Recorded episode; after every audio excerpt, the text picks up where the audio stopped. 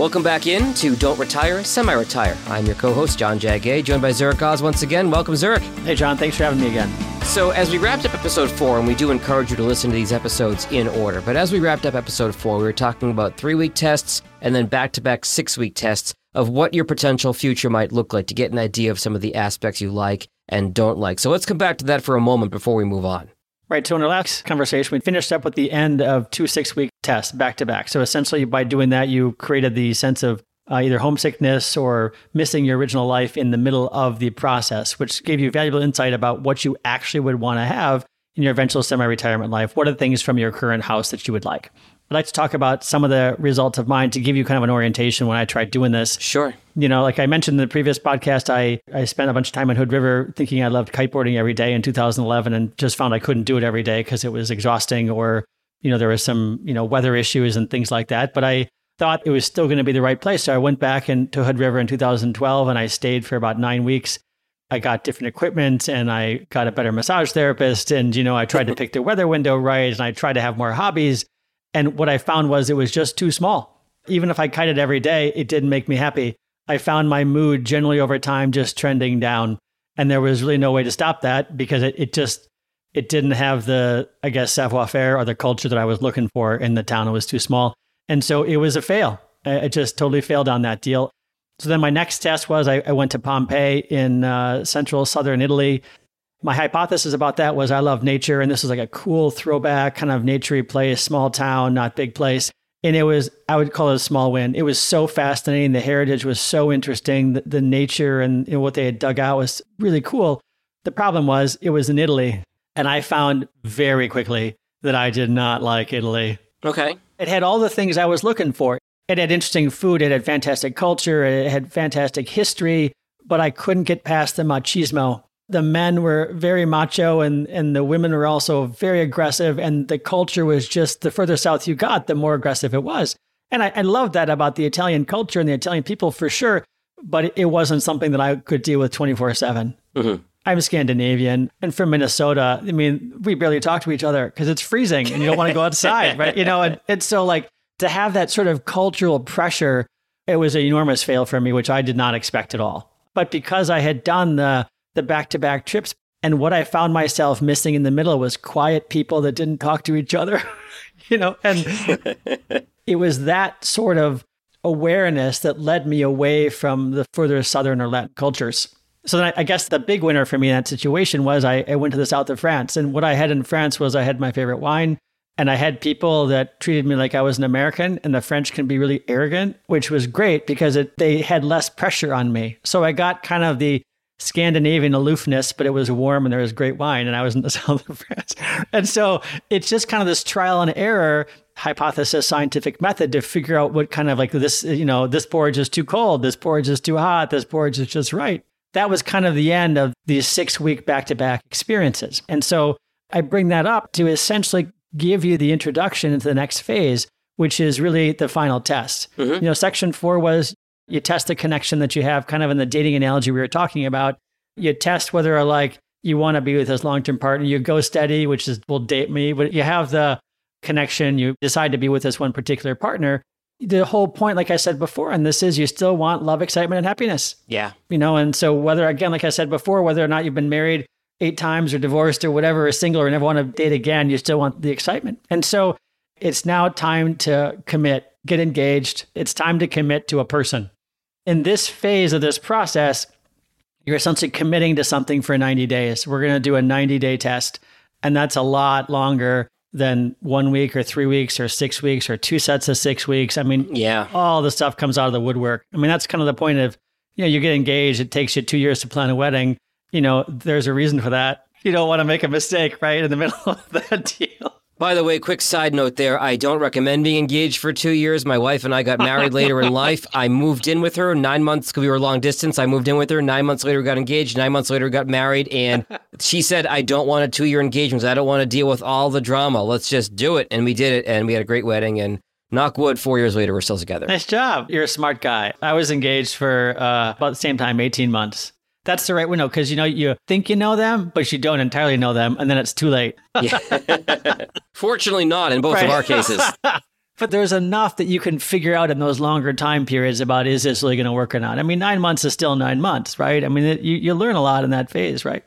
So, in this point, again, if you're going to get engaged and you're at this point, again, count your blessings. I can't stress this enough. If you're at this phase in the process, in this financial process specifically, you know, romance aside, you're a blessed person because you've been able to test all these different things. You've been able to figure out what you like, what you think you're going to want, how you think you're going to want it. And you can choose exactly how you want to live your life the rest of your life. And that's a remarkably fantastic place to be. So, whether or not this process has scared the heck out of you or not, or whether it's fully exciting and thrilling, you just be really happy that you got this far. As with the title of our show, compare that to somebody who, you know, gets their gold watch figuratively and walks out the door, has no idea what they want to do, and they retire and they watch the prices right for a day and they say, oh, now what? Right. This is why this scientific method is so helpful because, not to be repetitive here, but you're figuring out scientifically what you like and what you don't like so you can know what you want when you're done working. Absolutely. And it's important at this point to know that. So, really, this phase of the process is pay attention. Things change. It's normal. Don't dig your heels. And, and you find that during the engagement, I'm sure during your process, like, well, I like Futura font. Well, she likes Time New Roman font. Okay. Is it worth the fight? No. You know, and it's these areas where you think you know what you like. You, you did the dating, you found the partner you like, you tested the connection, you found the joy you hope for, you're really close, but it's time to really put the pressure to it or add a level of intensity that maybe in some cases is fabricated, but at least gives you a sense of how will I fare under these moments of stress. Right. And, and this comes back to the scientific method and now our 90 day trial. Walk us through this. Okay. So, similar to the three week trial and the six week trials, the, the double six week trials, the 90 day thing has a few things that are, are similar and different. So, again, the scientific method, the general steps of it are you make an observation that describes the problem, you create a hypothesis, you test the hypothesis, and then you draw conclusions and refine the hypothesis. In this case, the observation is you found two six week activities, destinations, or life experiences that you love. Which one could best fulfill your work less and play more objective? How and when, right? And the hypothesis is 90 days will flesh out all the things I may have missed in the euphoria of my three and six week tests. 90 days will also allow you to test all the results of your research. Because most likely, if you're going to spend 90 days doing something, you're going to research a lot of it and try to figure out there's going to be a lot of sub hypothesis within your overall hypothesis. Third, you've learned to cope with the homesickness that you had, or you've moved past it, or you've incorporated it into this phase of your test and that you love doing what you and experiencing what it is for the whole time and you think you're going to be much happier at the end. And at the end of the day this could be it. This could be how you're going to be happy in semi-retirement or retirement. So this is kind of for all the marbles that kind of deal but you're still testing it so you can eject if it doesn't work that's important um, you're engaged you're not married yeah, got it that's right right like worst case you're at the cost of the diamond anyway continue that's, right, that's right exactly so when you test the hypothesis in this situation, which is different than previously, it is once again, did you feel like 90 days was enough? Did you get bored? Very likely you're going to get bored in 90 days. How did you handle it? What changed in the 90 day experience? You know, when I spent 90 days in France, there are a lot of things that changed about how I experienced a three and six week test because I started to feel like I was part of the community. In some cases, that was great. In some cases, it was horrible. And I didn't anticipate that. I wouldn't have known, right? But I kept track of it. Gee, this sort of community is more interesting to me versus that sort of community. And it was that sort of tracking of the results. And then do the results of your research and preparation, how do they hold up to the scrutiny of the 90 day test? All the research you did, all the little sub research, were you right? Did you think that you were going to be in a place that was more natural and you loved the natural space, or did you feel alone and isolated and bored? Did you like being really close to water, or did the constant pounding of the surf drive you absolutely mental? Again, you're tracking how did you feel every day? How happy are you? What did you love or loathe? Again, it's okay not to love everything. In fact, it's normal. Honestly, if there's no tension because you like something or, or, hate something, life gets pretty dull. Mm. As we all know, the growth process involves liking and hating, not just liking. The other thing to keep track of here is how did your emotional experience swing? Was it wider? Because sometimes on a three week trip, you're just on this constant state of euphoria. On a six week trip, you will dull back down until I'm bored a little bit or I'm not as happy. But on a 90 day trip, you're going to have the full range of emotions. In a lot of ways, it's like going to college for a term. You're going to have wonderfully happy times or wonderfully horrible times.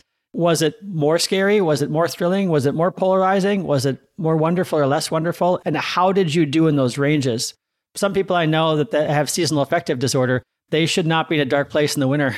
Yeah. But they don't know that until they try it, right? I'm here in Michigan and it's about 4:30 right now on a Friday and it's going to be dark in about an hour and I am not happy about that. That's exactly it. Is the sun important? You know, one of my trips to Europe I realized I really need the sun. You know, I just don't function as well. And that's something that you don't know until you try it because you think, "Oh, I'll, I'll suck it up. I'll get a grow light." It just doesn't work, right? And so essentially in this process over these 90 days as you're actually doing something very different, you know, how is the sense of love, terror, boredom, anxiety, joy, pride, hiding ecstasy, romance, how does it change over time? And can you handle the swings? Mm. Because if you're in a place that puts you in a seasonally affective disorder place, you probably can't handle the swing. You probably can't get out of the bottom. And that's just something to know. This is the same thing with tracking your mood overall. But the wonderful thing is you'll have more data so you'll have 90 days of data to track how your mood changes overall. And with a data sequence like that, it's very easy to go look at things like climate or sunshine or rain or what's happening in the political environment or all those different things because you have a much wider timeline. And so by looking at the wider timeline and how your mood changes, it gives you an idea of can you filter out for, you know, there's some political conflict someplace or is it really the, the local location because it was sunny every day and I'm always happy on sunnier days? Or I'm always happier on rainier days because I'm from Seattle, right? Mm-hmm. And it's that sort of long cycle that helps you kind of filter out what's my natural cadence and then well how does this new location or new activity or new experience change that it's a broader data point assuming of course you say 1 to 10 no fives it's funny because as we work through this process Zurich, and we're talking about our future, our emotions, how we feel, and putting numbers on it and quantifying it and putting data on it, which I think is hard and a little counterintuitive. But just like anything, any set of data you're looking at, whether it's a stock market over a long period of time or touchdowns in a football game per game, whatever you're looking at, the more data you have, the more informed a decision you can make. And the more accurate, clear data you have, or the more binary data. I mean, obviously, like or not like isn't the full evaluation of a complex subject like art or wine, but it does give you an idea if you want to try it more. For example, I don't really like Italian wine. It's just my flavor palette. That does nothing wrong with Italian wine. There's, it's really high quality wine. I just, it's not for me. So, does that mean that I want to spend a lot of time in Italy? Or if I love French wine, I want to spend a lot of time in France where I'm surrounded by my favorite gluttonous thing? Well, I think I'll stick the second one. Right. Drawing conclusions is next. You're going to draw conclusions based on the data you've experienced over these 90 days, and you're going to look at your original scoring metric. You know, you thought climate mattered, you thought culture mattered, you thought language mattered, you thought access to the Autobahn, if you like cars, mattered, but maybe it doesn't. How did all the metrics that you used on your three and six weeks tests change once you hit 90 days? Are they still relevant? Are they materially or significantly different? Is the experience different? You know, is it better or is it worse? Right. And then what are the surprises? What things happen that you never considered? Like when you're at 90 days, because you have so much more time over which to collect the data, you're much more bound to run into the activity that happens once in a blue moon that you never knew about it. My wife and I went to Hawaii in December, and we went to the island of Kauai. We had a great time, but a Kona low weather system came through, which apparently happens once right. in a while and we had four different excursions get rained out. Everything from a helicopter tour to a sunset right, cruise right, to a right, rum safari and they all got canceled. Right. But it didn't really put too much of a damper on our trip because we were in paradise and we had a great time. We still hung out and we said what so we realized that hawaii we joked that hawaii is our happy place but there's something to that with the data where even though something bad and unpredictable happened, right. it didn't affect our overall happiness. As long as you collect the data, it doesn't matter whether it's great or horrible in a lot of ways because you're just trying to figure out is this on the net overall great or is it sustainable on the net overall? And the fact that you didn't care that you were still in paradise and it was raining, that's exactly what you're looking for. It's like, well, I don't care. It could rain every day.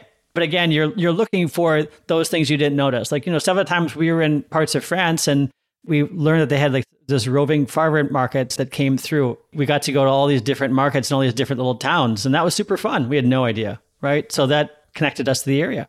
One of the things that's very different about this phase of the testing is you start to draw global conclusions. Because I like to call them the what abouts. What about this? What about that? What about this? What about that? And in this section, you start to have more of the existential side of it, which is could you see yourself doing this for life? Is this a lifelong sort of thing? So if it's a place, could you live here for life? You know, what about the healthcare? What about medications? What about insurance? What about automobiles? What about transportation? What about moving? What about houses, apartments, condos, neighbors, local laws, immigration, emigration? You know, what about money? What about investments? What about economy? What about resources? And you start to look at, wow, I found this place I really love. I made it for 90 days and I'm still happy. What about all the aspects that I, of the tedium, I guess you will, of daily life? Will those things still work? In those situations, if you don't speak the language, it's going to be a lot harder. I'll tell you that much. You know, or if they're a culture that doesn't follow the same, you know, legal or financial systems that you're in. And then nextly, if it's an activity, could you physically or mentally do it for life? Who is the oldest person you know who's doing it? For example, when I started looking at kiteboarding, I knew 85 year olds that were kiteboarding in the river in 50 knots of wind. It's like, okay, you know, they could do it. They're like, well, we don't jump as high as we used to, but we can do it. Do you have the physical activity to do it? Can 70, 80, or 90 year olds do it? Right. And then what are the statistical risks? What about the mortality tables? What about the common injuries? You know, if you're going to be a skydiver, what's the likelihood that you know 85 year old skydivers? Exactly. And is it interesting enough to take a lifetime to master? We can all play ball in a cup for five minutes, but you don't want to do that for 50 years, right? I mean, you know, this is why people like golf so much because it's really interesting. Every day is different. There's so many variables. It takes skill, right? But even if you don't like golf, you can see the benefit of it. Mm. Is it worth it? If you died doing it today, would you have felt like your life was well spent in that experience? And this is one of the things I think people overlook. It's like, sure, you could do your hobby, but would it make you happy? Is it compelling? Is it meaningful? And then uh, the next part is, what does it take to actually do it? And this starts to feed into our next sections. When you decide you want to do this thing, this activity, move to this place, what will you have to change? You know, will it be easy? What will be easy? What about the easy things? What about the hard things? What about the impossible things? Like, what can't you actually do?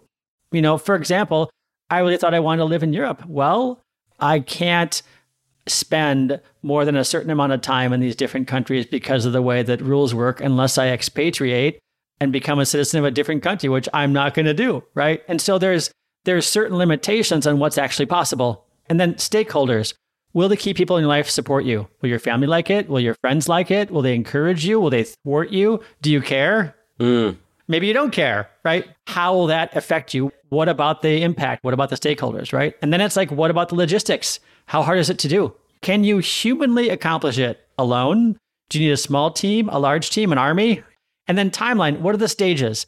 How long does it take you to stick the landing in each milestone? Does it take, you know, three months to figure out which country you want to go to? And then does it take two years to figure out where you want to be? And can you even do it? And is it realistic? Right. And then, of course, what about Murphy's Law? What could go wrong? Exactly. The what about? They're not as exciting, but if you ask the questions, then you're really well prepared. And you help put yourself in a position where it's like, okay, I've thought through all the potentialities. It's just like engagement.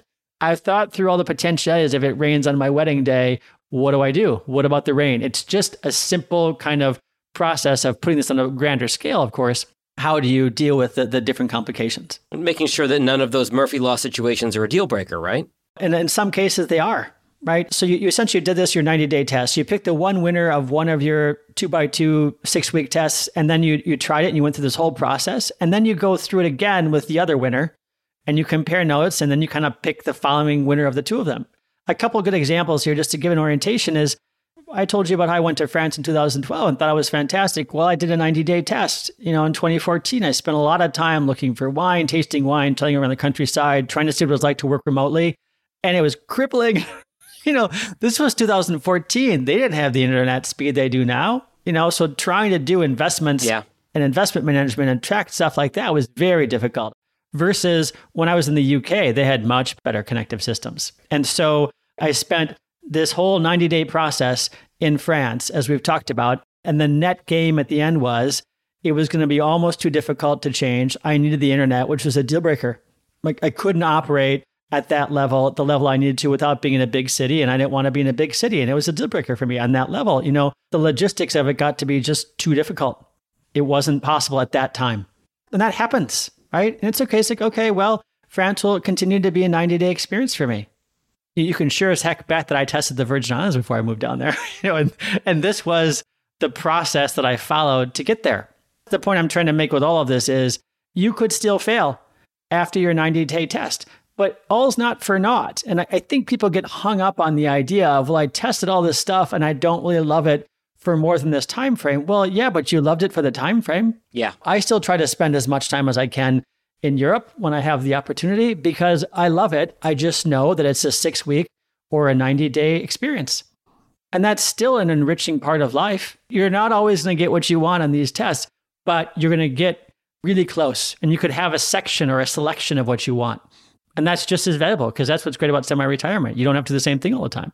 Right. And that gives you some clarity of things you might want to do for a shorter term, but then it'll also give you, as we've been talking about, maybe some clarity of what you want to do for the long term. Next episode, episode six, we're going to talk about getting to that final answer, doing your math, checking it twice, paying for it, committing to that final decision of what you've discovered you want to do uh, with your future.